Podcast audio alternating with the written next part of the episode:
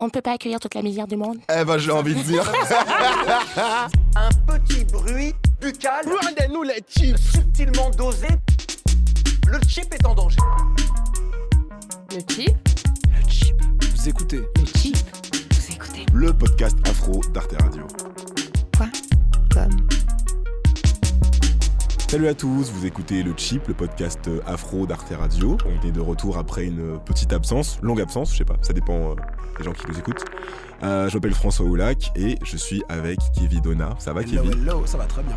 Et avec Célia Potiron. Salut Célia. Salut. On est ravis d'être, euh, on est ravis que tu sois avec nous. euh, Je suis aujourd'hui. d'être là. Super, bah comme ça c'est réciproque. Mélanie n'est pas avec nous aujourd'hui, elle a préféré prendre des petites vacances pour se reposer après sa longue maladie. On lui souhaite bon rétablissement.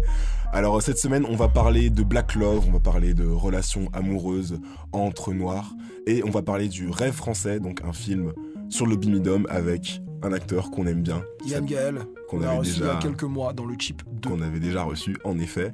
Euh, vous saurez ce que c'est le bimidum si vous savez pas ce que c'était. Euh, et avant ça, euh, je vais vous demander comment vous allez, évidemment, comme d'habitude. Kev, ça fait un petit moment déjà qu'on n'a pas enregistré ensemble. Ouais, ça fait, euh, ça fait un mois. Ben non, tout va bien. Euh, les visites se passent bien. J'ai eu un petit sujet pas mal du tout. Euh, en fait, j'en ai eu deux. J'en ai un sur AJ+, et un autre sur France 24. Donc, Hey, that's my man. Yep. My man J'ai l'impression que, j'ai l'impression que chaque début d'émission, en fait, c'est la revue de presse de Kevin Donna. Ça commence à me Ah, mais le mec, il est busy. Attends, oh. Il faut ce qu'il faut. Tu commences à me fatiguer. Euh, Célia, euh, on te connaît d'amour pour toi, on te connaît, Oh, c'est trop mignon. on te connaît du podcast Moonwalk sur Ouais. le média ouais, Le Rack. Le où tu ouais. parles de la société martiniquaise, de la culture. De ce qui me touche, de ce qui, ce qui pour moi représente des questionnements et je, je vais, je vais à la, à la recherche des, des réponses, ou en tout cas j'essaye. Donc ouais, je, je fais Moonwalk et Moonwalk d'ailleurs c'est M-O-U-N, Pas de E. pas de E et pas de deux O, comme on pourrait penser que c'est Moon comme la lune en anglais. Parce que Moon en fait ça veut dire euh, les gens en créole. Hmm. Voilà, donc c'est Moonwalk, ouais. Ça, ça reste à ce jour le meilleur nom de podcast, le- enfin le meilleur jeu de mots, euh, C'est vrai? Euh, je trouve. Tu trouves? Ah, Ouais. bah, En plus, franchement, je suis number one fan de Michael Jackson, donc franchement, je, je suis assez fière en fait de l'avoir trouvé, j'avoue. T'es aussi également sur le podcast Piment, donc Ouais, ouais, ouais. Non, mais en fait, là, en ce moment, je suis hyper busy. Donc, effectivement, là, euh, jeudi, on a sorti l'épisode 3 de Moonwalk. Samedi, on a fait, donc, comme d'habitude, le direct de Piment. Donc, on a tourné l'épisode 13. Donc, Moonwalk, on a parlé, j'ai parlé de l'organisation, euh, des organisations féministes en Martinique, euh, de son histoire. Et j'ai interviewé une femme qui est très importante pour moi, qui s'appelle Georges Arnaud, qui est une grande figure du féminisme en Martinique. Et j'étais très contente de l'avoir avec moi et de, de, comprendre un petit peu comment elle a, elle a mis ça, tout ça en place, euh, ces organisations. Elle, elle, euh, elle était à l'Union des femmes. Après, maintenant, elle est présidente, si je ne me trompe pas, ou en tout cas, elle fait partie de l'association Culture Égalité, qui sont dans les deux cas des associations très importantes en Martinique euh, pour le rôle qu'elle joue euh, pour la défense, en fait, euh, des droits des femmes. Et puis, euh, voilà, donc en fait, Georges Arnaud était importante. Je la connais depuis que je suis enfant, tu sais, quand j'étais dans les routes fortes de France avec mes parents euh, et qu'on on allait à la maison des syndicats pour les X. euh, Gauchiste. mais voilà, donc euh, c'était quelqu'un d'important, donc j'étais contente de l'avoir dans Moonwalk. Et puis samedi, euh, Piment. Piment tourné en direct, c'est sorti hier sur SoundCloud. Euh, on a parlé de quoi? On a parlé d'analyse Keating, du fait que euh, ben, encore de femmes d'ailleurs, parce qu'on parle en fait du fait que les femmes, euh, elles ont toujours, dans, le, dans, les rôles de fiction qu'elles qu'elles ont, on, a toujours envie, en tout cas on les met toujours dans une posture de sympathie, des, des personnes agréables, etc. Donc on se posait la question de l'intérêt qu'il y ait de plus en plus de femmes antipathiques, ou en tout cas de personnages noirs, féminins, antipathiques, et de l'intérêt que ça avait pour, euh, pour nous et, et- et pour la fiction comme aussi. dans euh, How to Get Away with Murder. Comme euh, Annalise Keating dans How to, to Ouais. Get Away with Murder, par exemple, ou euh, bah, Nola Darling, qui est un peu antipathique euh, dans, dans sa façon. Dans... Ah bah merci Ah bah merci Non mais pour une fois que je rencontre quelqu'un qui ne soutient pas Nola Darling, comme moi, ça Euh, fait plaisir Ouais, non, mais elle est, elle est un petit peu antipathique. Ouais, elle est clairement antipathique, Ah. mais, mais, mais c'est bien, c'est bien qu'elle le soit. Moi aussi, je le suis des fois. C'est bien, Donc, tu vois, mais très bien, très bien. Je, je- moi je retiens ça. voilà. Bon, il y a, y eu, il y a eu la, la Nuit des Noirs à Dunkerque, là, le festival euh, Blackface, euh, samedi donc, euh, samedi dernier.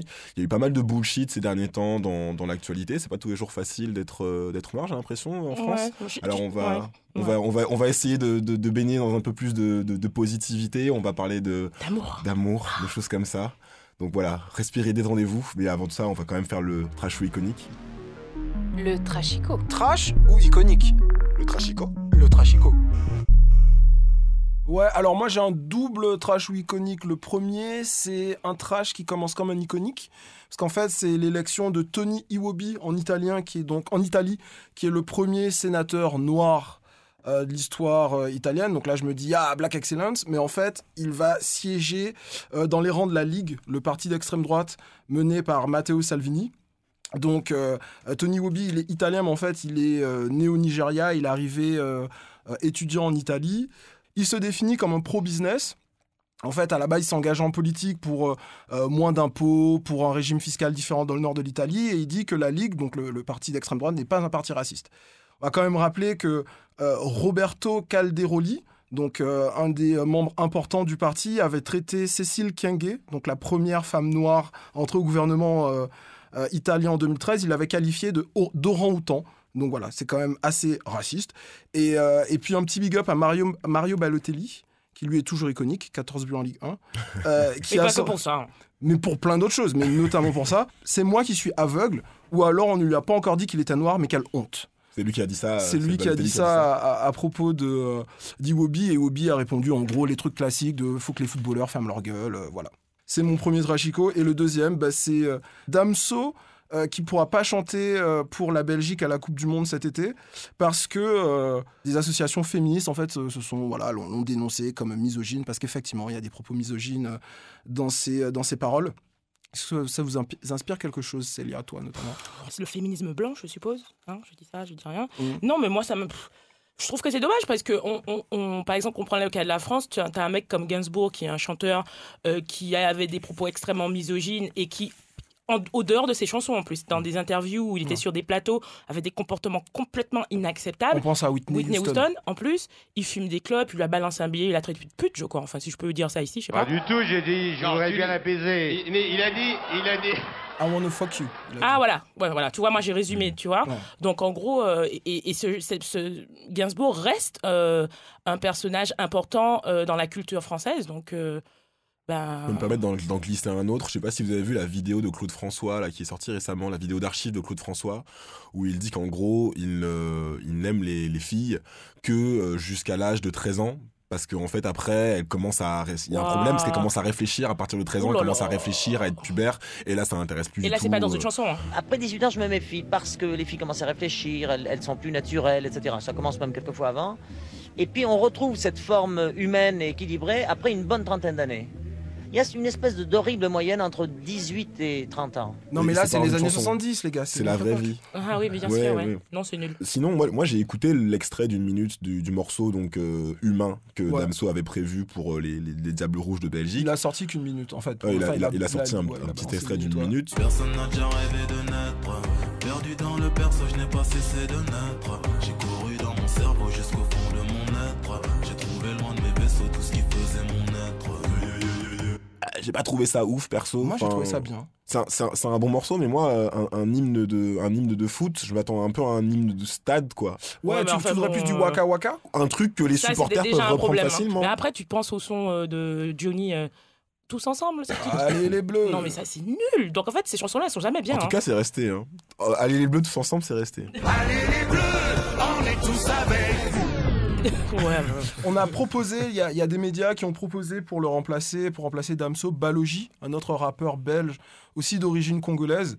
Et donc on l'a mis dans une position très inconfortable. Mais il, bien leur a fait sûr. un- il leur a fait un double fuck. Exactement. Et il a répondu quand des médias qui n'ont jamais supporté ma musique me demandent de remplacer un artiste majeur qu'ils ignorent autant, fuck you very much. Hashtag vie. Alors moi, j'ai également un iconique euh, qui est aussi un peu trash. On est très, on est très ambigu euh, aujourd'hui là dans le chip. Euh, alors, faut, va falloir me suivre un petit peu. En fait, c'est en Afrique du Sud. Mhm.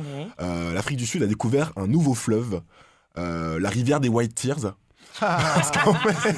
Faut expliquer ce que c'est les White Tears alors. Non, pas besoin, c'est bon. Ils ont- Chers auditeurs, Les écoutez l'épisode qu'on a fait avec euh, Marida Silva, la snatcheuse de France, vous saurez ce que c'est que des White Tears. Alors en fait, depuis que le Parlement a pris une décision historique, celle d'exproprier les fermiers blancs pour redistribuer les terres en fait à des populations noires. faut savoir qu'en Afrique du Sud, il y a environ 73% des terres arables, des terres, des terres cultivables, qui sont possédés donc par des Afrikaners, par des Mhm. bourgs, les immigrés euh, colons blancs euh, qui peuplent l'Afrique du Sud. En fait, fin février, le Parlement a fait passer une motion pour modifier la Constitution et permettre l'expropriation sans compensation, donc pas en mode ouais on, on vous rend Haïti mais vous nous payez une dette derrière, non, non, expropriation sans compensation des fermiers blancs. Et donc pour l'instant rien n'a été fait, rien n'a été fait, on ne sait pas comment ça aura comment ça aura lieu, quand ça aura lieu. Ouais. Le Conseil constitutionnel d'Afrique du Sud euh, est en train de statuer là-dessus pour savoir si c'est faisable et on aura des réponses en août. Et pourtant, pourtant ça crée un, un débat incroyablement euh, tendu et émotionnel pour des C'est symbolique la Terre. bah voilà, c'est ça, c'est pour des raisons qu'on imagine très facilement. On parle des terres qui ont été prises par les colons et qui ont été retirées justement euh, aux Africains qui étaient là avant que les colons arrivent. Et donc, on ne sait pas encore qu'est-ce qui va se passer. On sait- on s'en fout de l'agriculture, mais tout le monde est euh, à, à couteau tiré. Donc il y a un truc qui est, qui est marrant, c'est que déjà la Constitution permet déjà d'exproprier sans compensation. En Mhm. fait, l'article 25 garantit le droit à la propriété privée, comme dans beaucoup de, de démocraties, j'imagine, mais il stipule que la propriété privée, si jamais elle empêche l'État de redresser les injustices raciales causées par l'apartheid de la colonisation, dans ce cas-là, elle saute. Donc déjà là, si le gouvernement, sans même modifier la- la Constitution, si le gouvernement, ils arrivent à prouver qu'en expropriant les fermiers blancs, et ils arrivent à, re- à redresser les injustices, déjà, boum, plus les, les mecs sont niqués, plus de propriété privée, ils sont virés sans compensation. Ça, c'est le premier truc marrant. Le deuxième truc marrant, c'est les white tears. Alors, il faut vraiment que je vous raconte parce qu'il y a des hectolitres qui ont, qui ont coulé là. En fait, t'as la droite dure et les médias conservateurs, non seulement sud-africains, mais également américains et anglais, qui sont en train de hurler au, euh, au génocide blanc, euh, à Au racisme au systémique. racisme systémique. Les Blancs découvrent le racisme systémique, c'est assez incroyable. Ils sont en train, euh, par exemple, Glenn Beck, chroniqueur conservateur américain, est en train de- déjà de crier à la guerre des races, etc. C'est assez, c'est assez énorme. Il compare la situation notamment, pas Glenn Beck, mais les, les, les, les, droitistes, comparent la situation à ce qui s'est passé au Zimbabwe dans les années 2000, lorsque des, des fermiers blancs ont été expropriés euh, de manière violente, mais c'était un contexte très différent. Et devinez qui est le messie, en fait, des, euh, des fermiers afrikaners. Essayez de deviner. Qui est le messie des Blancs il- en 2018 Il est il- Trump. Oui, Donald Ah, Trump. Je pensais que t'allais dire T'Challa, Black Panther. non, Donald Trump. Donald Trump. Il y a une pétition qui demande à Donald Trump de laisser les fermiers blancs migrer vers les Mais États-Unis. qu'ils y aillent. Il y, a une Go pé- back il y a home. une pétition qui dit Donald Trump, s'il vous plaît, on est blanc, on est en train de se faire génocider en Afrique du Sud. Accueillez-nous aux États-Unis, Mais je on crois est qu'il a une européens. politique, de- il a une politique d'immigration qui est assez difficile. Hein, En plus- bon, là. Et donc attends, la, la- la pétition suggère également de bloquer et d'arrêter de- de- d'accueillir les réfugiés de Somalie et du Moyen-Orient. En fait, la, la pétition dit dans le texte, en fait, voilà, ils sont pas, ils sont trop nombreux, on peut pas les accueillir et en plus ils sont pas, con- ils sont pas qualifiés. Nous, on est européens, on est blancs, donc on est un peu, voilà, on- c'est c'est un peu la famille quoi. Donc s'il vous plaît, la- laissez-nous venir quoi. Euh, ce serait cool. Il y a une autre pétition également qui demande à l'Union européenne donc à Jean-Claude Juncker, le, le- le président de l'Union européenne, euh, d'accueillir les fermiers blancs, puisque les Afrikaners, euh, les bourgs, viennent euh, à la base euh, surtout d'Allemagne et des Pays-Bas. On ne peut pas accueillir toute la misère du monde? Eh ben, j'ai envie de dire. Vous savez ce qu'il leur faut? Il leur faut un bon Marcus Garvey. Ah Retourne en Europe et tout, repatriation. les mecs ont même invoqué, euh, les mêmes ont invoqué les- l'exemple d'Israël. Bah ouais, retour à la terre-mère, tout ça. Ah bah ça marche plus d'un coup là. Non, mais après, ça, ça- c'est inspirant parce qu'on se dit que peut-être que les béquets sont, ré- seront prêts à rendre leur terre en faire en Martinique parce que du coup, euh, ils sont quand même les plus gros propriétaires terriens euh, Mhm. de Martinique euh, et ils ont euh, hérité de la terre qu'ils avaient volée quand ils sont arrivés, qu'ils ont colonisé en fait et génocidé le peuple qui était là. Donc, ça donne. Ça donne, j'espère, de l'espoir pour, euh, pour les autres euh, endroits des- du monde où ces choses-là se sont produites aussi. Ça donne des idées, ça- et c'est un, superbe exemple, je trouve, de, de, de réparation tout à fait légale et, et- et moderne qui va se faire sûrement, euh, j'espère, sans trop de heurts. Et puis c'est un bel Il y exemple. aura des heures. Il y aura des Il y aura des heurts. bon, en tout cas, c'est un bel exemple d'ironie sur euh, voilà, le, le double standard et le double discours sur la migration. Bref, voilà, c'était mon trash iconique. Et toi, Célia, est-ce que tu veux participer au trash iconique? Oui, oui, oui, j'ai préparé un, un iconique. Un iconique Mesdames, c'est pour surtout pour mes petites dames. En tout cas, même pas d'ailleurs. Pour toutes les personnes qui sont fans de Kofi Siriboe, Siribo, Siriboe, je sais pas comment il faut le prononcer. Je veux dire Siriboe hein, aujourd'hui. Alors, Kofi euh, nous a, comme d'habitude, euh, fait profiter d'un post Instagram euh, dans le cadre de la Journée internationale euh, pour le droit des femmes. Donc, il avait déjà fait il y a un an ou deux ans où il euh, rendait hommage en fait aux, femmes noires, notamment à sa mère, etc. Et là, et là, et là, et là. L'acteur afro-américain d'ori- d'origine ghanéenne nous parle en fait de, nous dévoile en fait qu'il est amoureux et qu'il serait en couple avec Duki Tots. Je ne sais pas si je le prononce bien. En tout cas, c'est un modèle, c'est un mannequin australo-soudanais euh, qui a été découvert dans euh, Australia Next Top Model. Bref, Kofi Siriboe, c'est pour moi le plus beau mec on earth. Là, en 2018. Je le trouve magnifique. Son rôle euh, de Ralph Angel dans Queen Sugar, qui est une série qui est euh, produite et, et réalisée par Ava DuVernay et Oprah Winfrey. Euh, il a un rôle magnifique. Le mec, il est tellement beau, il est brillant. Il est discret, il est intelligent. Bon, voilà, je suis très objectif sur le personnage. Un, un petit truc, si vous voyez pas, c'est celui qui joue avec un pamplemousse dans euh, Girl Strip. Oh yeah Oui, c'est Voilà. vrai. Oui, Kofi. Voilà. Donc voilà, il est en couple avec, cette, euh, avec ce mannequin qui est une très très belle femme noire avec une peau magnifique, une dark skin woman. Ah Et on est très content, euh, en tout cas moi je suis très contente de voir euh, Kofi avec cette femme. Elle est brillante elle aussi. Et euh, Mais t'as pas le cœur brisé du coup qu'il soit. si, si, mais c'est bon, ça va, ça, ça s'est passé. En tout cas, c'est un beau cas de Black Love, justement. La Ouais. meuf est vraiment dark skin, elle est, elle est magnifique, quoi. Après, bon, je veux pas objectiver, elle a, une, elle a, elle a, elle a un faciès assez incroyable, elle ressemble à une poupée. euh, elle est très belle. Et, Ah, c'est euh, le mannequin, de toute façon. Euh, ouais, après, les mannequins. Et en tout cas, moi, je la trouve très belle et je trouve Mm. qu'elle a des positionnements aussi en termes de comment, euh, dans euh, l'industrie de la mode, on s'occupe en fait de mettre en avant les beautés euh, et surtout de s'occuper en termes de maquillage des, des cheveux et des peaux euh, des femmes noires. Et elle prend position sur ces choses-là. Donc, comme on en parlera après, mais Mm. mais il y a pas le Black Love, c'est pas que elle soit une femme noire belle, mais c'est aussi ce que chacun dit de ce qui- qu'il est en fait en tant que noir, qui est intéressant. D'accord. Euh, Est-ce qu'on passerait pas au Black Love? Effectivement, c'est c'est un sujet dont on a envie de parler depuis un, un moment. L'année dernière, on avait fait un sujet sur, euh, sur relations interraciales et, et je pense que c'est intéressant aussi de, de voir les choses dans un autre sens. Bah ouais, ouais, c'est vrai que ça fait un moment qu'on voulait parler un peu du, du- du sujet, euh, du sujet miroir finalement euh, au, au couple mixte. Alors il y a, y a deux choses dont, dont Kevin et moi on aime bien euh, discuter euh, quand on se retrouve euh, hors des émissions. C'est euh, bah, l'expérience noire forcément, et puis euh, les relations amoureuses. Alors euh, Kevin, toi tu es en couple euh, stable depuis un long moment, je crois. C'est ça, deux ans et demi. C'est ça, ta copine est euh, martiniquaise. Oui, c'est ta cousine. Et c'est ma cousine. quoi? T'as touché ma cousine? Célia, c'est quoi ta situation à toi? Compliqué, mais euh, ouais, je suis actuellement plus en couple. D'accord, messieurs, Oh. prenez note. Je dis ça, je dis rien. Ok. Ouais, bon, moi, on va dire que je vis dans une euh, série Netflix, pour faire, euh, pour faire simple. Ok. Euh, et donc, très naturellement, on a eu envie de, de parler de Black Love. Alors, je, je vais vous donner un petit, peu de, un, petit peu de contexte. Vous n'hésitez pas à rebondir si vous avez des trucs à rajouter. Euh, je vais essayer d'aller assez vite, comme ça, on, et d'être très schématique. Euh, L'expression Black Love, évidemment, c'est un- une expression qui vient des États-Unis et qui désigne les relations entre personnes noires. Alors, évidemment, ça peut paraître con comme ça, dire euh, Black Love, ben ouais, parce qu'il n'y a, pas de- il y a pas de White Love, il n'y a pas de, pas de Asian Love, il n'y a pas de Indian Love. Mais lorsqu'on regarde un peu le, contexte dans lequel, cette, euh, dans lequel les, relations amoureuses entre personnes noires ont émergé aux États-Unis notamment, on comprend très vite pourquoi le Black Love existe. Alors, euh, je vais vous donner des petits éléments, des choses qui pouvaient se mettre en travers de la route de deux personnes qui s'aiment noires pendant l'esclavage. Alors, aux États-Unis, un esclave était en moyenne euh, vendu quatre fois dans sa vie. Déjà, c'est un, un premier truc, c'est que là, il y avait beaucoup de séparation de corps. Euh, les esclaves n'avaient pas le droit de se marier.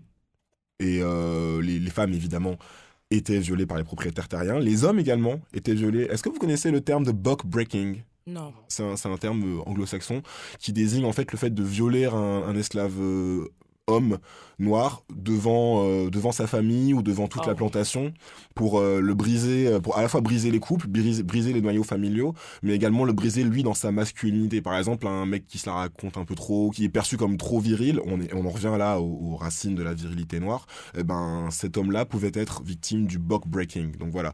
Euh, tout ça pour dire que, et puis en, en France évidemment, les, les unions euh, entre les esclaves étaient permises, mais uniquement avec l'assentiment du, du maître. Quand tu dis en France, tu veux dire dans les colonies françaises Dans les colonies françaises, bien sûr. Quand on a des films comme, euh, je sais pas moi, Django ou euh, Birth of a Nation, le, le, le thème des couples euh, séparés est assez euh, systématique, assez, euh, assez répandu, quoi. Donc, la première chose, l'esclavage, c'était pas super facile de fonder une famille. La deuxième chose, c'est le racisme intériorisé. Là, je vous renvoie à l'épisode qu'on a fait, No Reason Black, sur le colorisme. Je vous renvoie également au deuxième épisode De Moonwalk. de Moonwalk, qui parle également de la façon dont le colorisme s'est installé dans la société martiniquaise. Tout ça pour dire que la colonisation a laissé aux Noirs des séquelles dans la perception d'eux-mêmes et également d'eux-mêmes entre eux. Et ça a donné lieu à beaucoup de clichés qui aujourd'hui persistent dans la vie amoureuse. Euh, J'en cite quelques-uns. Les femmes noires sont matérialistes, les hommes noirs sont volages et infidèles. Euh, je, fais, je fais dans les grandes lignes, hein, Ouais. euh, parce que voilà, là, là, je parle des hommes noirs comme s'il n'y avait pas de différence entre un Martiniquais et un, et un, et un, et un Armi- un Américain. Évidemment, il y en a. Euh, les femmes noires sont mal éduquées, sont prises de tête, elles ont des, des attitudes, des choses comme ça. Les hommes noirs sont des fuckboys qui préfèrent les blanches également. des choses comme. On en reparlera si vous voulez après. Tout ça pour dire qu'en fait, le fait de sortir avec des noms noirs, euh, une expression américaine dit to date outside of your own race, je trouve ça assez, euh, assez parlant, a longtemps été vu dans la communauté comme une échappatoire ou comme une trahison euh, selon les perceptions. Et tout ça pour dire que finalement, les relations entre, entre noirs ne sont pas du tout quelque chose qui va de soi. Et donc le mouvement Black Love, c'est un mouvement qui, c'est un concept qui, tend à encourager les hommes et les femmes noires à, surtout les hommes, hein, à, à- se valoriser les uns les autres et à faire, à construire des relations amoureuses entre eux. C'est une réhabilitation à la fois politique et également pre- presque, presque révolutionnaire. Quoi. Lorsque tout le système de représentation, lorsque toute ta propre histoire, lorsque les conditions dans lesquelles euh, tu as été élevé, lorsque tout le système de représentation sont contre toi et contre le fait que tu sois avec un ou une noire, eh ben, le Black Love dit non, il faut continuer à, à- à être ensemble. Euh, les Américains ont un Black Love Day. On en parlait tout à l'heure avant l'émission, euh. Célia. Ça a lieu euh, le 13 Le février février. donc la, la veille de la Saint-Valentin euh, des Blancs. Euh, ça a été créé par une activiste américaine qui s'appelle Ayo Handy Candy. Et, euh, et donc chaque année, si vous, si vous, bah, même toute l'année, si vous tapez Black Love ou Black Love Day sur Instagram, Twitter, vous allez voir une cascade de sourires et de bisous Mhm. entre personnes noires, c'est super mignon. Euh, donc voilà, il y a- il y, a beaucoup de choses qui se font aux États-Unis. Il y a des podcasts, Black Love Matter. Toi, t'en écoutes pas mal, je crois, c'est là de, de podcasts sur les. Ouais, mais justement, j'étais en train de me rendre compte en, préparant l'émission que je n'étais pas, que je n'avais pas de mémoire écouter un, un podcast sur le, sur le Black Love. D'accord. Du coup. euh, Parce qu'en fait, ils font, ils font des podcasts, ils font des podcasts sur les relations amoureuses. Alors, ils en Dans un font. paradigme mais noir. Ils, ouais, ils en font. Alors, moi, effectivement, j'écoute beaucoup de, post- de podcasts qui sont faits par des Afro-Américains. Effectivement, ça parle beaucoup aussi, effectivement, de leurs relations amoureuses. Et euh, très souvent, en tout cas pour les podcasts que j'écoute, euh, ils parlent de leurs relations euh, avec des. Enfin, c'est des femmes qui parlent de leurs relations avec leur- leur- des, des Afro-Américains. Donc, c'est on- est déjà dans un. En fait, on n'a même pas besoin de. Je crois qu'elles n'ont même pas besoin de le dire. Elles sont ont déjà dans un Black Love Black entre quoi. guillemets. Et, et ouais, après, c'est- plus complexe que ça, le Black Love, parce qu'effectivement, tu l'as dit, aux États-Unis, il y a historiquement, il y a un, un background qui fait qu'effectivement, il y a eu peut-être, il il y a ce besoin, en fait, de valoriser, en fait, l'amour entre, entre deux personnes afro-américaines. Euh, je pense que, enfin, je pense, c'était utile de le faire, puisque visiblement, euh, l'histoire les a, les, la- les- ne l'a pas permis. Et, et aujourd'hui, je pense que, vu en tout cas comment c'est traité aux États-Unis, la question de l'amour euh, à l'intérieur de la communauté afro-américaine, je pense que c'est extrêmement important pour eux. Ouais. En France, enfin, ils ont, ils ont une réflexion du coup qui, qui date d'assez longtemps, que certains universitaires remontent aux années 30 avec un roman de Zora Hurston qui s'appelle Their Eyes Were Watching God, traduit en français par le titre Une femme noire, parce que les Français Wow. et la traduction de roman Wow. français. Alors là, c'est incroyable. noir. Ouais, qui. En gros, voilà, c'est beaucoup de beaucoup de, de, de- de- de chercheurs euh, remontent finalement le la première occurrence de Black Love euh, à ce à ce roman donc de Zora Hurston, euh, Harlem Renaissance, euh, qui euh, qui en gros parle d'une d'une femme noire libre qui vit trois histoires d'amour différentes avec trois hommes noirs à chaque fois. Mmh. Et donc bref, on- ils ont une réflexion qui date d'il y a très longtemps là-dessus. Chez nous, en France, le Black Love, Après, c'est différent. C'est différent. très C'est très différent. Déjà, si tu prends le cas de l'esclavage, par exemple, euh, de la façon dont il a été aux États-Unis, euh, l'esclavage était fait sur le territoire américain, d'accord? Donc, Mm. se- cohabitaient en fait des blancs et des noirs.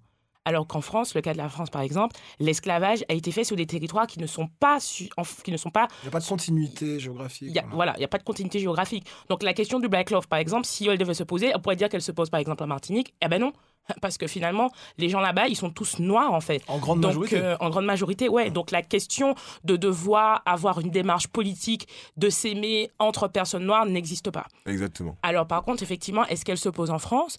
Elle se pose peut-être, mais en tout cas pas du tout comme aux États-Unis. Je sais pas si vous êtes d'accord avec moi.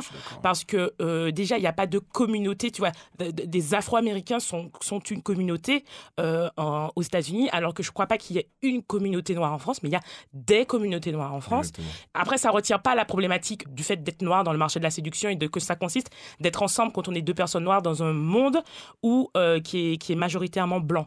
Exactement. En revanche, effectivement, ça ne se met pas en place de la même manière qu'aux États-Unis, c'est Ouais. sûr. J'ai fait quelques recherches pour voir un peu ce, ce qu'il y avait. Est-ce que par exemple des gens euh, théorisaient euh, le, le- le Black Love chez nous? Est-ce qu'il y avait des podcasts? Est-ce qu'il y avait des, des- des bouquins? Est-ce qu'il y avait Ouais.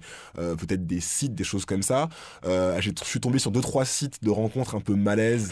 Rencontrer une ça. femme. Rencontre métis et noir. Rencontrer une, femme africaine et métisse. Trouvez votre africaine Quelle demain. horreur. Oh là là, mais oh là là. Ah mais c'est vraiment affreux avec des, avec des vidéos trailers trop malaises. Ah, des- t'as cliqué des- T'as osé Bah, cliquer bah, Bien sûr, Non. parce que journalisme, Journalisme. journalisme d'investigation. Bref, c'est super malaise. Il y a un site quand même un peu, enfin, il y a un site un peu sérieux euh, qui est vraiment dans cette démarche qui s'appelle Afro Richas. Je sais pas si tu connais. Non, j'ai pas vu, j'ai pas. Non, je connais Euh, pas. Kev, je crois que tu connais un petit peu. j'ai- euh, J'ai j'ai afroricha.com, j'ai été contacté par, euh, par Marie, qui travaille, qui, a, qui est à la base de, de l'initiative il y a quelques mois. Et en fait, l'idée, c'est de- de- d'encourager des hommes et des femmes noires à se rencontrer. Le plus souvent, ça, elle disait qu'elle voulait, elle avait envie de sortir du, du speed dating, des soirées en boîte et des choses comme ça. Donc, elle a pensé bah, une visite culturelle sur le thème du Paris noir. Et, euh, et du coup, c'était très intéressant parce que la, la réflexion qu'elle avait, c'était de dire qu'en France, sur cette question-là, on, était un peu dans deux extrêmes opposés. C'est-à-dire que, par exemple, on va te dire, soit ta famille va te mettre une, te mettre une très forte pression, pas pour que tu sortes avec un homme noir, mais par- pour que tu sortes avec un homme qui vient euh, du même pays. Qui, c'est, quelque chose de national, c'est pas quelque chose de racial. On dit à personne, sors avec un homme noir, on va plutôt dire, plutôt sors avec un Sénégalais, sors avec un Malien, Oui. mais surtout pas avec un Camerounais, et peut-être mieux avec un Antillais, enfin un Guadeloupéen qu'un Martiniquais. Ouais. Et, euh, ou alors l'inverse complet.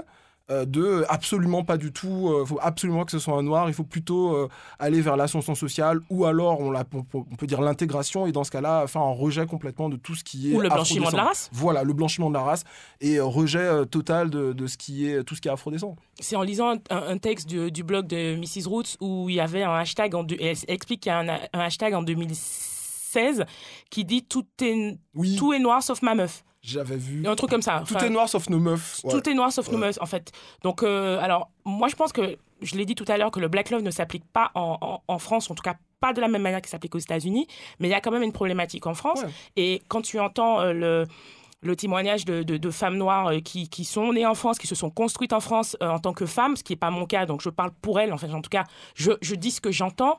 Euh, ces femmes-là disent qu'il y a un réel problème avec la, la place qu'elles ont sur le marché de la séduction et justement leur désirabilité en France, en fait. Parce que les hommes noirs sont, pour la plupart, on va pas faire de généralité, sinon avoir des, des, des black men tears, mais si tu veux...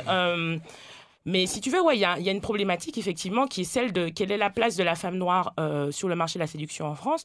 Et, la place, elle n'est pas, elle, pas au- au- au-dessus de la pile. Et quand je dis de la femme noire, je parle pas de la femme métisse, euh, machin. Je parle bien de aussi et surtout de la femme noire qui n'est pas dans un contexte noir valorisé.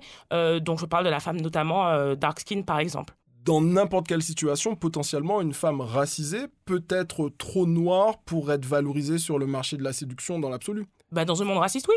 Oui, d'accord. Moi, la question que je me pose, tu l'as très bien dit, euh, Célia, c'est que on n'a pas une communauté noire, mais des communautés noires en France, contrairement aux States. Quoi qu'on pourrait dire qu'aux States, il y a des Afro-Dominicains comme Cardi B, il y a des Nigérians également américains. Enfin, je pense, je pense- je pense que la communauté noire américaine est moins, été- moins homogène que ce que vous- ce qu'on veut bien le croire. Mais c'est vrai qu'ils ont une sorte d'unité, on de va dire, conscience de classe. euh, de, groupe. conscience de classe qui est plus forte que chez nous en France.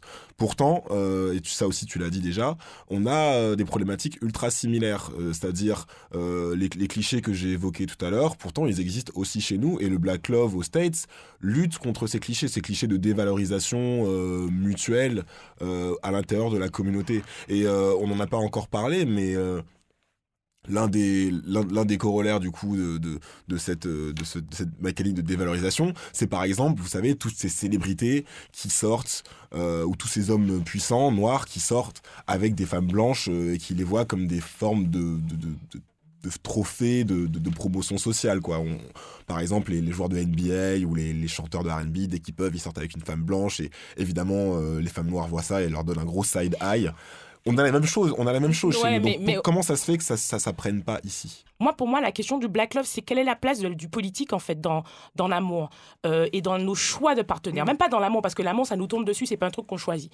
Donc, à la limite, j'ai envie de dire, bon, mais dans les choix des gens qu'on met dans notre intimité, d'accord? Dans les choix qu'on fait, euh, qu'on va faire pour être avec un partenaire. Et la question du choix, elle est hyper importante. T'as même pas besoin d'aller chercher des femmes blanches. On sait qu'il y a cette espèce de truc de la femme blanche. Ok, très bien. Mais déjà, à l'intérieur même, en fait, moi, je te parle de ce que je vois. À l'intérieur même déjà de notre groupe, on a des problématiques où vont être valorisées des femmes qui vont être métisses, parce qu'il faut pas être trop noir, en fait, euh, pour être, euh, pour être un trophée, comme tu dis, euh, avoir une jolie copine. Il faudrait qu'elle ait les cheveux bouclés. Si elle a les yeux qui sont marron ou clair, euh, c'est déjà un petit peu mieux. Donc déjà, même à l'intérieur même de la communauté noire, on a déjà cette espèce de, je vais dire, de, d'asymétrie ou de, de, trucs un peu bizarres que tu vas retrouver évidemment si on est en France on est dans un pays majoritairement blanc ça va aussi se, se, faire sur les femmes blanches en fait J'entends ton point, mais j'ai deux choses à dire sur ça. C'est La première chose, c'est les touristes étrangers qui sont surpris par la quantité de femmes noires avec des hommes blancs euh, dans les rues de Paris, de voir autant de, de, femmes noires avec des hommes blancs que d'hommes noirs avec des femmes blanches, comme s'il n'y avait pas de tabou euh, plus que ça là- là-dessus. Et dans ce cas-là, c'est pas non plus qu'une fuite massive euh, de, des hommes noirs qui, qui s'en vont. Parce que tout ce que tu dis sur les hommes noirs qui vont pratiquer le colorisme, qui vont pas vouloir euh, euh, s'afficher avec des femmes noires, qui vont utiliser euh, le hashtag dont on a parlé, j'ai l'impression, alors pas du tout dans les mêmes proportions, je, je- reste honnête, d'avoir entendu ça aussi de la part de femmes noires qui disent, ou de femmes racisées en général, qui disent Ah non, non, moi je sortirai jamais avec un noir, un arabe, euh, un asiatique, etc., en étant elles-mêmes euh, racisées, en disant Je préfère les hommes blancs pour plein de raisons. euh, ce que je peux tout à fait comprendre. Mais que pourquoi tu peux- le comprends ce que je peux tout à fait comprendre parce que la place d'un homme c'est pas la place d'une femme. La place d'une femme noire c'est pas la place d'un homme noir. C'est-à-dire ben, c'est pas c'est à dire qu'aujourd'hui euh, si tu as des, déjà je pense que la place de la femme noire sur le marché de la séduction elle est compliquée. C'est à dire que c'est pas aussi simple je pense et c'est vraiment mon avis hein, mais je pense que c'est pas aussi simple pour une femme noire euh, d'aller de rencontrer un partenaire avec qui elle va faire sa vie. Euh, la question du célibat des femmes noires c'est une question que on traite très régulièrement entre copines et moi je crois que c'est quelque chose qui est réel et qui est très fort il y a beaucoup, en tout cas autour de moi, et je parle que de mon expérience personnelle, je trouve qu'il y a beaucoup de femmes noires seules Ouais. autour de moi. Donc le marché de la séduction, il n'est pas égal. Les hommes et les femmes noires ne sont pas sur le même pied d'égalité, et puis chacun va faire son marché. Non, les hommes, je, moi je donne mon avis, hein. pour moi les hommes noirs ont un marché qui est beaucoup plus global, qui est beaucoup plus grand que le marché de la femme noire. La femme noire n'est pas valorisée, ne serait-ce que de son point de, de, de physiquement, et puis socialement, c'est pas un trophée social, sauf quand elle est un peu métissée, je l'ai dit, et encore.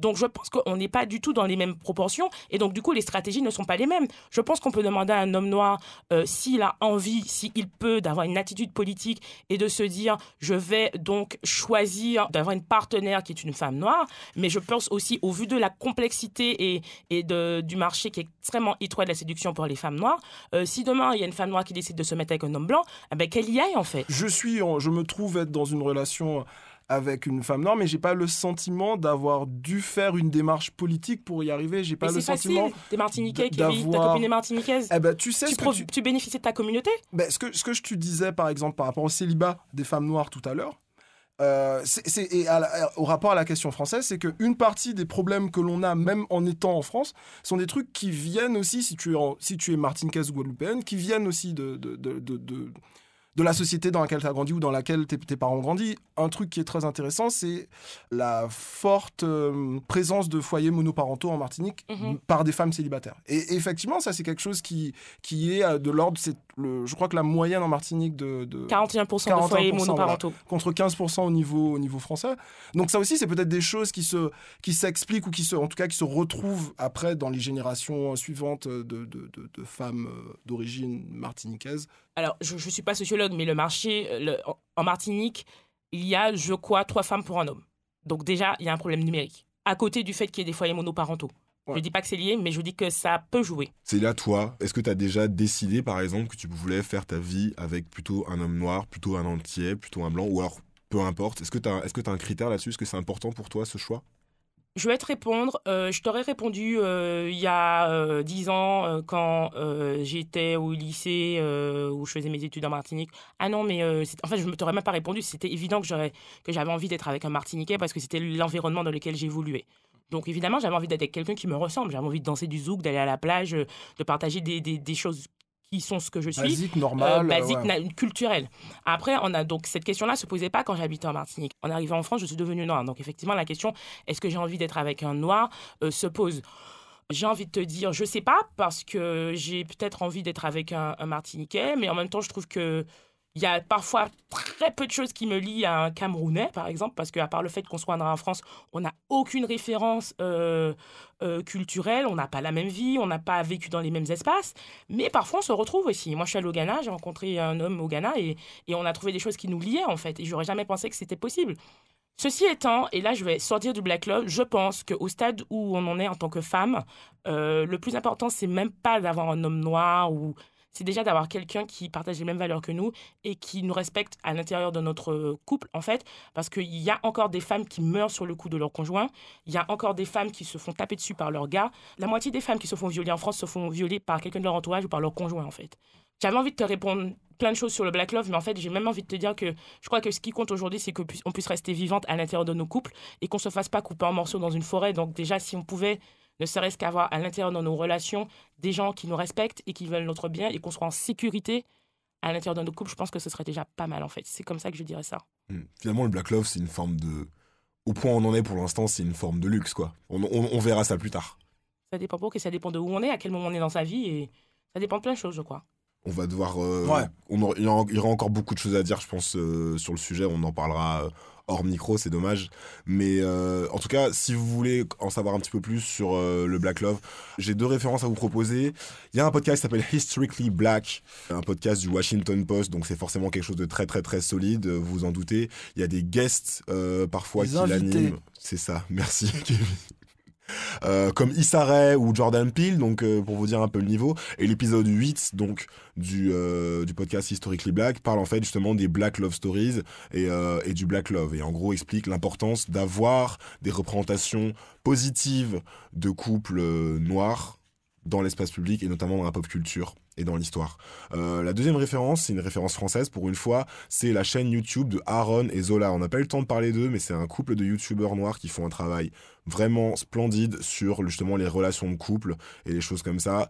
Ils font de longues vidéos, ils font des podcasts à la fois sur YouTube, ils font également des podcasts audio, ils sont également présents sur la plateforme Wattpad et euh, ils ont fait une vidéo intitulée Pourquoi les hommes noirs n'aiment pas les femmes blanches qui auraient pu... préfèrent les femmes blanches, pardon et n'aiment pas les femmes noires, qui est directement lié à notre sujet Black Love. Je vous conseille de regarder. Ils ont également fait une vidéo appelée Pourquoi le Black Love ne fait pas rêver aujourd'hui? Très intéressant, maté également. Pourquoi le Black Love ne fait pas rêver? Alors ça, c'est une question, on va dire, qui fait un peu mal, mais je pense qu'il est important euh, de l'aborder parce qu'on ne change pas les choses en étant dans le déni. Et puis, ouais, rien à voir, mais Zola a fait un live sur la Nuit des Noirs à Dunkerque que j'ai trouvé également vraiment intéressant, à la fois intéressant et poignant et critique. Enfin, c'était génial. Je les ai découverts il y a pas longtemps, ils sont mortels. Allez-y, Aaron et Zola, franchement, gros big up pour eux.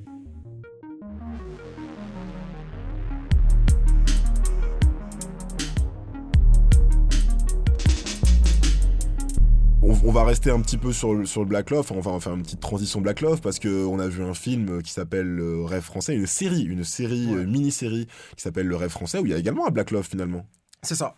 Un Black Love euh, euh, entre Yann Gale et Aissa Maïga. Enfin, c'est une histoire un peu compliquée parce qu'il y a aussi un autre personnage qui apparaît. Mais bref, le, le film dont, on- dont je vais vous parler, le téléfilm dont je vais vous parler, s'appelle Le Rêve français. Ça a été réalisé par Christian Faure.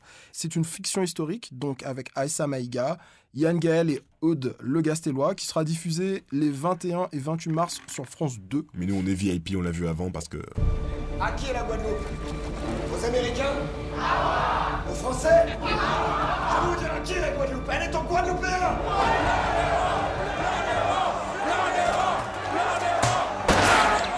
Pourquoi c'est intéressant? Parce que ça revient sur le Bumidum, un épisode méconnu de l'histoire de France qui va ramener des milliers d'Antillais de Réunionnais vers l'Hexagone.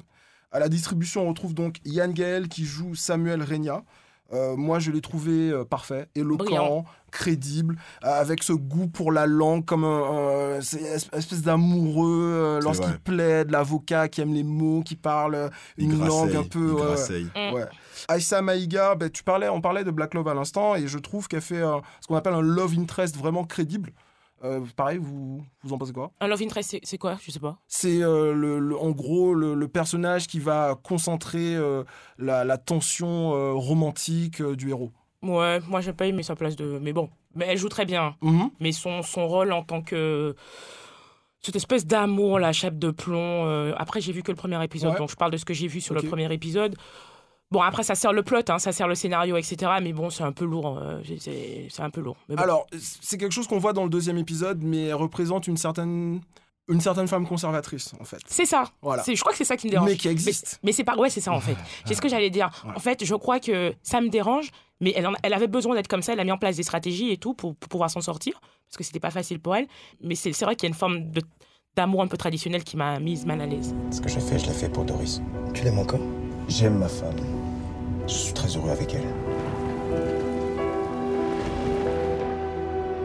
Tu crois que j'ai pas compris ce qui se passe avec elle? Et qu'est-ce qu'il y a à comprendre? Je vais quitter Paris, ça Pour euh, présenter le Bumidum, si vous connaissez pas, le Bumidum, c'était un organisme public français mis en place en 1963 par Michel Debré, donc qui était euh, un homme politique français, mais qui était aussi député de la Réunion, donc euh, dans l'outre-mer, et qui a été dissous en 81 sous le gouvernement Mitterrand. Euh, pendant la crise, donc on a, on a mis le, le Bumidum en place pendant la crise de l'industrie sucrière et une période de chômage qui a sévi dans les départements euh, d'outre-mer.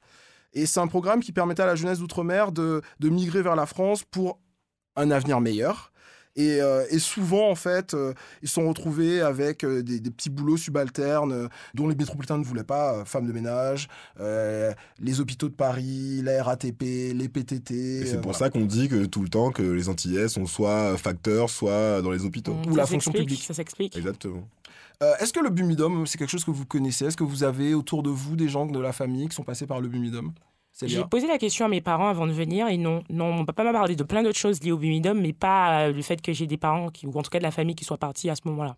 Donc non, pas concerné directement dans ma famille. Pareil, l'intégralité de, de- de ma famille est, est encore là-bas. Ouais. Euh, je me rappelle avoir vu un documentaire sur le Bumidum il y a quelques années avec mes parents. L'avenir et, est euh, ailleurs, c'est ça? je crois que c'est Ouais. ça, ouais, ouais, ouais.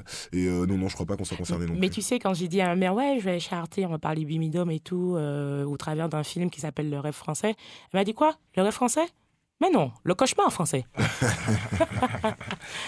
Donc c'est pour te Oui, dire ce que ça oui. évoque pour elle, Ouais, en fait, ouais, le Bumidum. Le, le- Bumidum, c'est euh, pour beaucoup, ça va être un- un- presque quelque chose de, de tabou dans certaines familles. Parce que tr- entre les années 60 et 80, en fait, ceux qui partaient, c'était souvent les, les plus défavorisés, donc euh, et qui se retrouvaient euh, à devoir faire des choses parfois assez difficiles dans des conditions euh, ouais, inhospitalières, et donc les gens n'ont pas spécialement envie euh, d'en parler. La première chose que moi qui, qui m'a frappé dans, dans le téléfilm, c'est le traitement de mai 67 Ouais. dans le premier épisode Ouais. qui est un, un événement euh, tragique. En fait, les, les- les- les- les- la Guadeloupe, comme la Martinique dans les années 60, c'est un contexte euh, économique et social très compliqué. Euh, à, à Basse-Terre, en Guadeloupe, il y, a des, euh, tensions euh, raciales, notamment il y a eu quelques mois avant mai 67, il y a eu l'affaire Zerneski, un, commerçant raciste blanc qui avait envoyé son chien contre un commerçant noir. Enfin bref, ça a, été monté, ça a créé beaucoup de tensions. Et puis là, en mai 67, donc une, une grève qui est réprimée à balles réelles et qui se termine dans le sang. Et encore aujourd'hui, il y a beaucoup de parts d'ombre. On ne veut pas dire combien exactement il y a eu de morts. Officiellement, il y en a eu 8, mais en fait, il y en aurait eu des dizaines et des dizaines. On ne sait pas trop ce qui s'est passé. Christiane Taubira dit, Ouais. euh, j'ai lu qu'elle parle de plus d'une centaine de morts, Ouais. au final, tu vois, alors qu'on parle de 8. À Pointe-à-Pitre, les manifestations dégénèrent. Les manifestants affrontent les forces de l'ordre avec des pierres, des bouteilles et des conques de lambi. Les militaires ripostent à balles réelles. De nombreuses personnes sont blessées et tuées. Euh, voilà, moi j'ai trouvé déjà assez courageux de la part du film de, de- de traiter de la question de l'autodé- de l'autodétermination. Tu parlais de l'OJAM. Dans le rêve français, on, on voit le GONG, le groupe d'organisation nationale de la Guadeloupe, qui a Ouais. vraiment existé, qui Ouais, existe ouais, encore. ouais. Euh, contexte des émeutes, etc.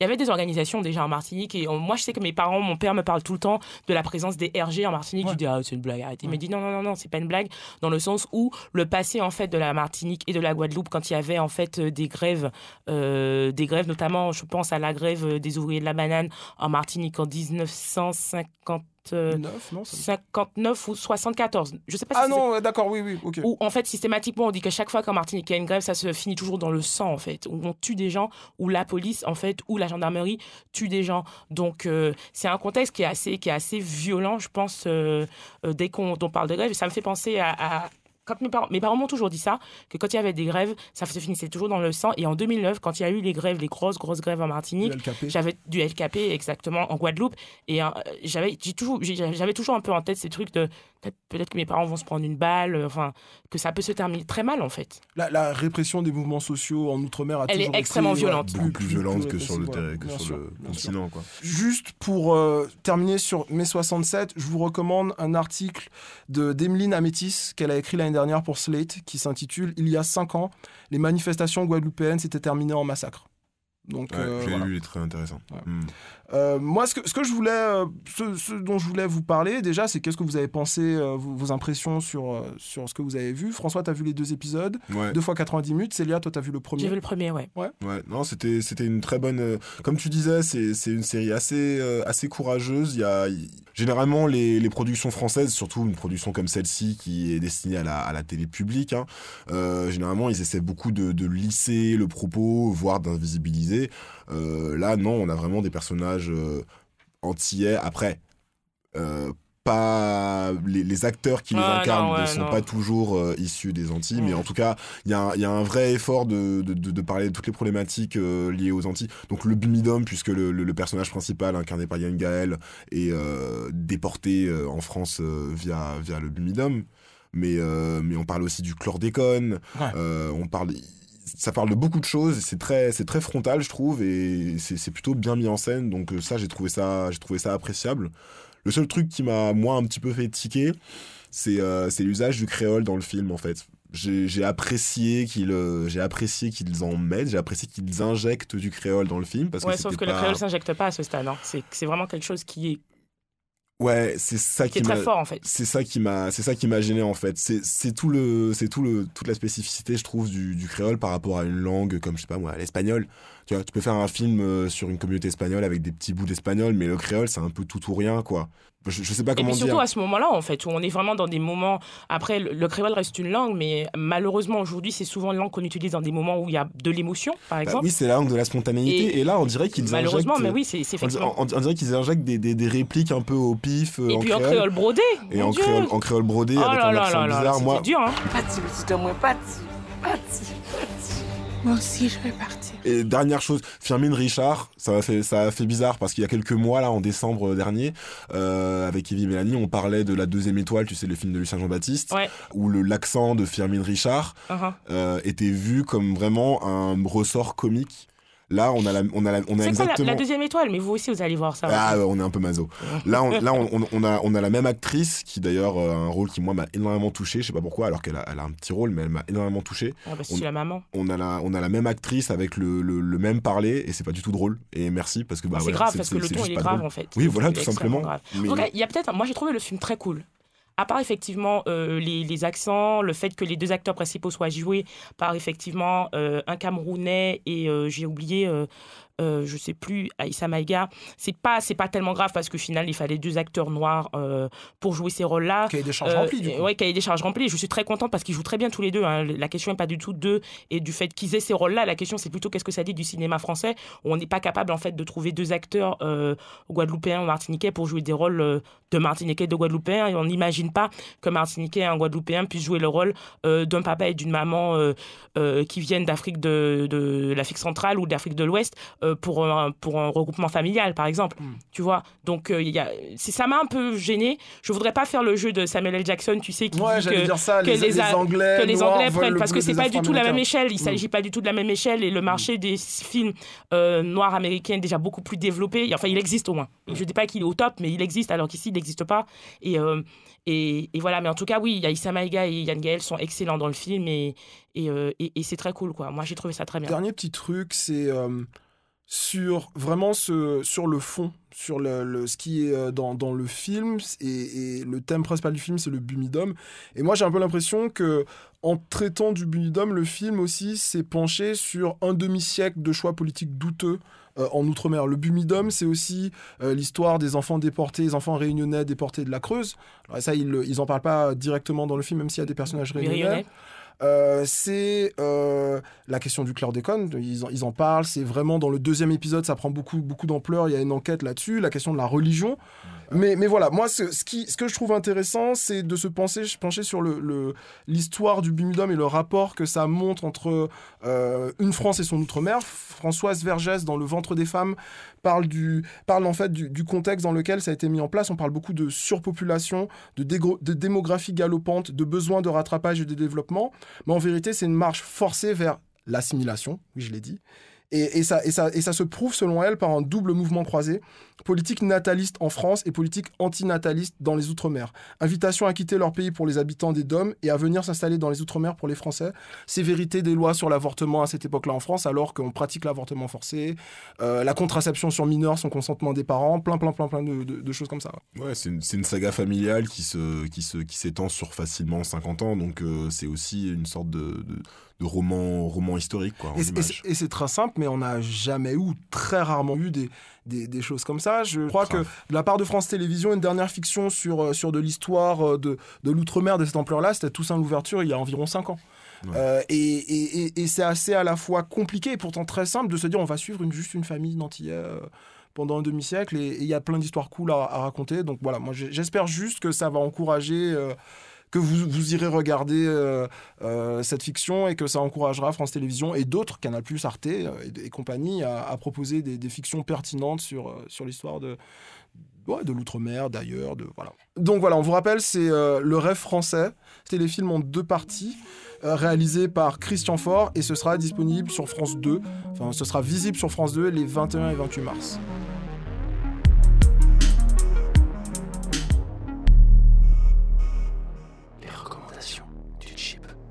Euh, alors moi j'ai une recommandation euh, assez light. Euh, je suis venu au monde avec plusieurs questions existentielles, euh, d'où je viens, qui je suis, et euh, évidemment quelle est ma chanson préférée de Kanye West. Enfin je pense que c'est la question que tout être humain se pose une fois dans, à un stade de sa vie. Heureusement pour moi, il y a un mec qui a répondu euh, grâce à une, euh, une grille qui s'appelle Kanye Madness. Donc c'est un tweetos américain qui s'appelle Carrington Harrison. Euh, et en fait, il a fait une sorte de grille, imaginez comme une grille de championnat. Vous voyez, avec Ouais, euh, toutes sûr, les équipes, etc. Avec les éliminations, 16e, 8e. Voilà, c'est ça, comme une arborescence. Et donc, euh, toutes les, les, les 64 meilleures chansons de Kanye West sont, euh, sont, sont toutes en lice. Euh, et en fait, bah, c'est simple, vous, vous faites, euh, vous faites euh, s'affronter les chansons euh, deux par deux, vous, cho- vous choisissez laquelle vous préférez, euh, vous faites un gagnant, et ainsi de suite. Et comme ça, vous faites euh, évoluer le championnat jusqu'à arriver à la chanson. Et donc, alors, alors t'as- c'est qui Bah, t'as- t'as- moi personnellement c'est euh, Devil in a New Dress qui a gagné parce que je l'ai fait gagner contre n'importe quelle chanson mais c'était c'était assez euh, assez assez éprouvant voilà Ok. ok. Kanye Madness ça s'appelle Kanye Madness vous le retrouverez sur Twitter tapez Kanye Madness Célia?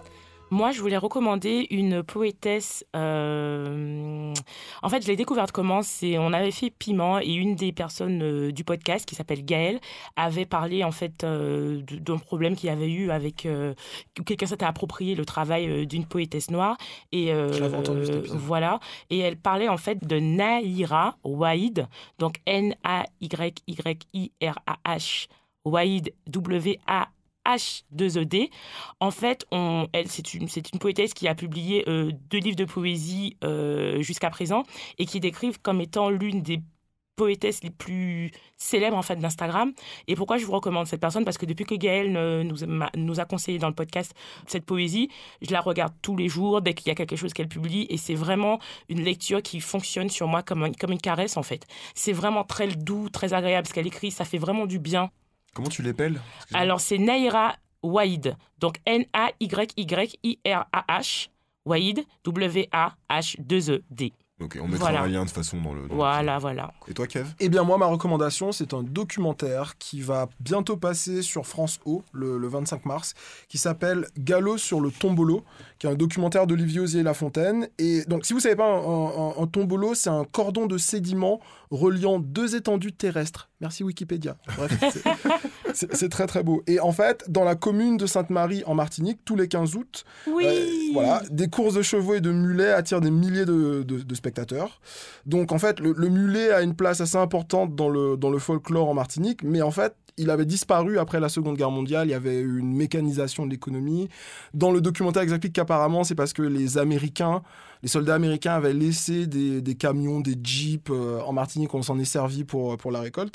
Et donc, il avait disparu. Et puis, on suit en fait les passionnés du mulet qui, depuis quelques années, réintroduisent le mulet, organisent euh, des, des compétitions de mulet, donc celle du 15 août, mais pas uniquement, et aussi des, des passionnés, notamment un monsieur qui s'appelle Acier de Pompignan, euh, qui a une, habitation et qui a décidé de fonctionner uniquement avec euh, du mulet, et d'arrêter la mécanisation, etc. Donc c'est très très cool euh, et ça peut même servir de moteur économique, touristique, un truc en plus un peu plus durable. Donc voilà, je, je recommande le 25 mars sur France O.